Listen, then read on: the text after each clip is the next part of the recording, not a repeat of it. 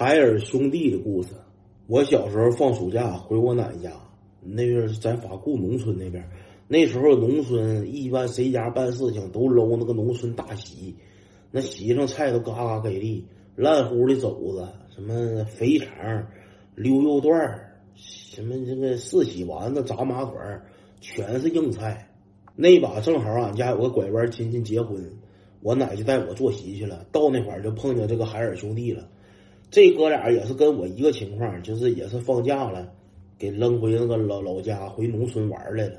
这边刚上菜，海尔兄弟他奶也是没啥深沉，到那会儿一块头子就给那个肘子夹他俩孙子那块儿去了。啊，我孙子那个城里城里来的，吃不惯咱这农村这菜，那那乐意吃点肉，乐意吃点肉。我当时我就挺不高兴，我这什么道理？我说你那孙子乐意吃肘子，我说谁不乐意吃肘子？这还没完，他奶在那个饭桌上还臭显摆。哎呀妈，我这俩大孙儿那才听话呢，就搁家看书，让出去玩撵出去玩都不出去玩净看那科学的书。咱岁数大也不明白，你是吧？你家孩子现在还搁村里念呢啊？哎呀妈呀，市里孩子研究那玩意儿，咱研究不明白。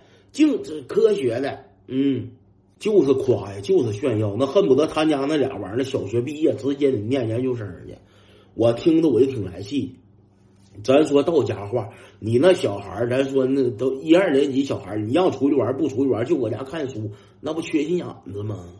下午我在外边玩，我就找着本村我两个好朋友，一个小女孩叫大俊子，一个小男孩叫春雷，俺仨到一块儿，我说你俩烦不烦那个海尔兄弟？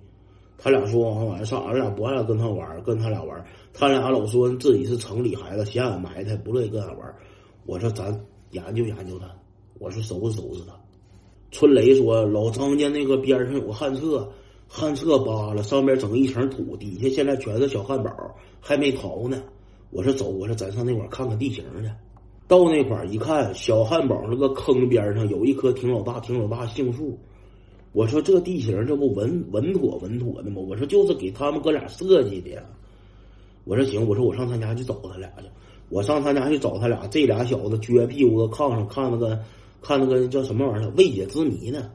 十大未解之谜，就研究什么 UFO，研究人类起源，研究出这玩意儿了。我说走啊，我说出出去玩去。我说那有杏树，我那大杏老大真大。我说咱出去摘杏去呗。这俩小子让我领到杏树边上，我和大俊子还有春雷，俺仨就忽悠他俩上树。等到这哥俩爬到树上去，我一看，基本上也瞄准小汉堡坑了。我说：“哎妈！我说老张头来了，我快跑！”这俩小子一听这话，直接毛上了，顺树上就干下来了，直接像两个标枪似的，当当，直接定里了。搁那照了半天，迈不开步了。老大还搁那分析呢。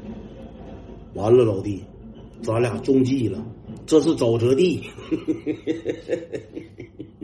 他学那点知识，他全用上了。说那是沼泽地，我说您俩搁沼泽地损着吧。我说俺仨去玩去了。我说嘘，我说你小点声喊。我说一会儿别给鳄鱼喊出来。一般我必须整他，他跟我俩装上知识分子了。后来他奶带着这俩玩意儿哭鸡尿嚎的上我奶家找去了。说你这孙子太坏了，给我这俩大孙给骗到个粪坑里边去了。你整一身这衣服啥都整埋汰都穿不了了，那都挺贵钱买的。